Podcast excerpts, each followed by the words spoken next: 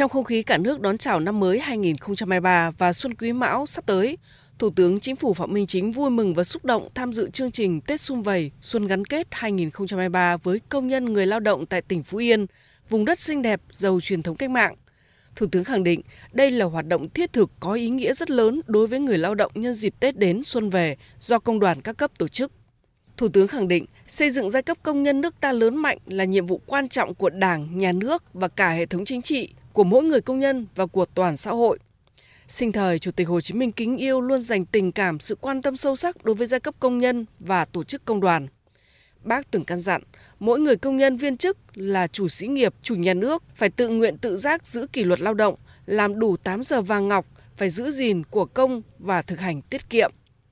Thấm nhuần tư tưởng của bác, những năm qua, Đảng Nhà nước luôn quan tâm chăm lo đặc biệt tới giai cấp công nhân và người lao động, ban hành và triển khai nhiều chủ trương chính sách phù hợp và đã đạt được nhiều kết quả quan trọng.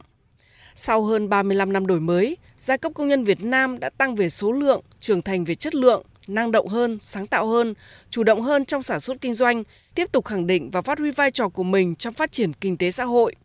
Thủ tướng cho biết, công nhân hiện nay chiếm tỷ lệ khoảng 14% dân số, 27% lực lượng lao động xã hội, hàng năm tạo ra trên 65% giá trị tổng sản phẩm xã hội và hơn 70% giá trị thu ngân sách nhà nước.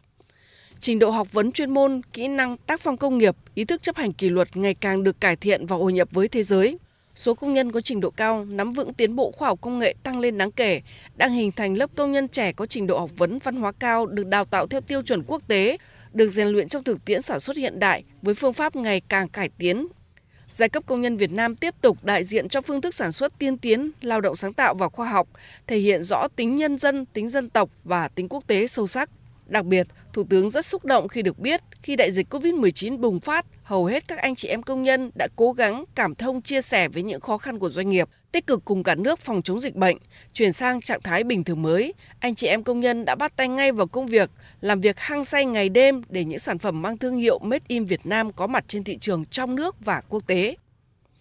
Thay mặt lãnh đạo Đảng, Nhà nước, Thủ tướng gửi lời hỏi thăm ân cần, lời chúc mừng năm mới an lành, an khang thịnh vượng và nhiệt liệt biểu dương ghi nhận và chúc mừng những thành tích mà tổ chức công đoàn, công nhân lao động cả nước nói chung, anh chị em công nhân tỉnh Phú Yên nói riêng đã đạt được trong những năm qua, góp phần quan trọng vào thành tựu chung của đất nước.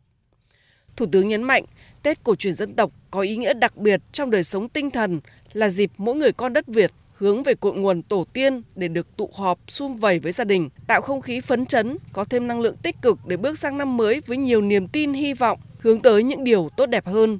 Việc chăm lo Tết mang ý nghĩa nhân văn cao cả, thể hiện tinh thần đoàn kết, đùm bọc lẫn nhau của dân tộc ta. Thủ tướng thấu hiểu cảm thông chia sẻ sâu sắc với những khó khăn vất vả của công nhân và người lao động trong thời gian qua.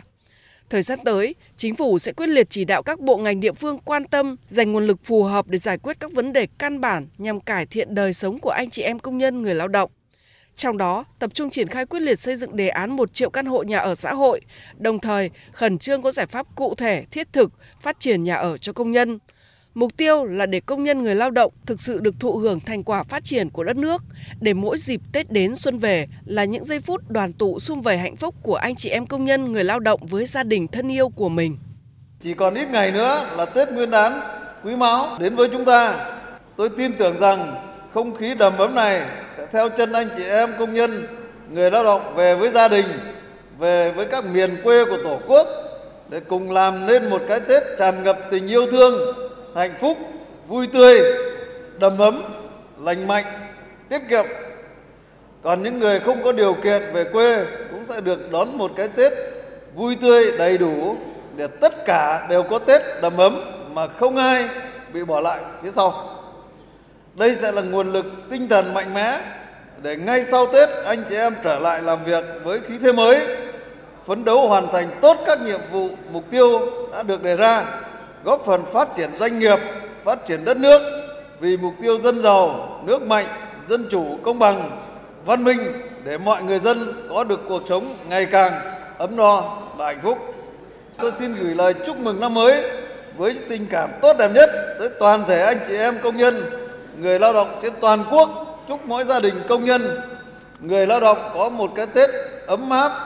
sum vầy, tràn đầy hạnh phúc và yêu thương, an toàn, mạnh khỏe.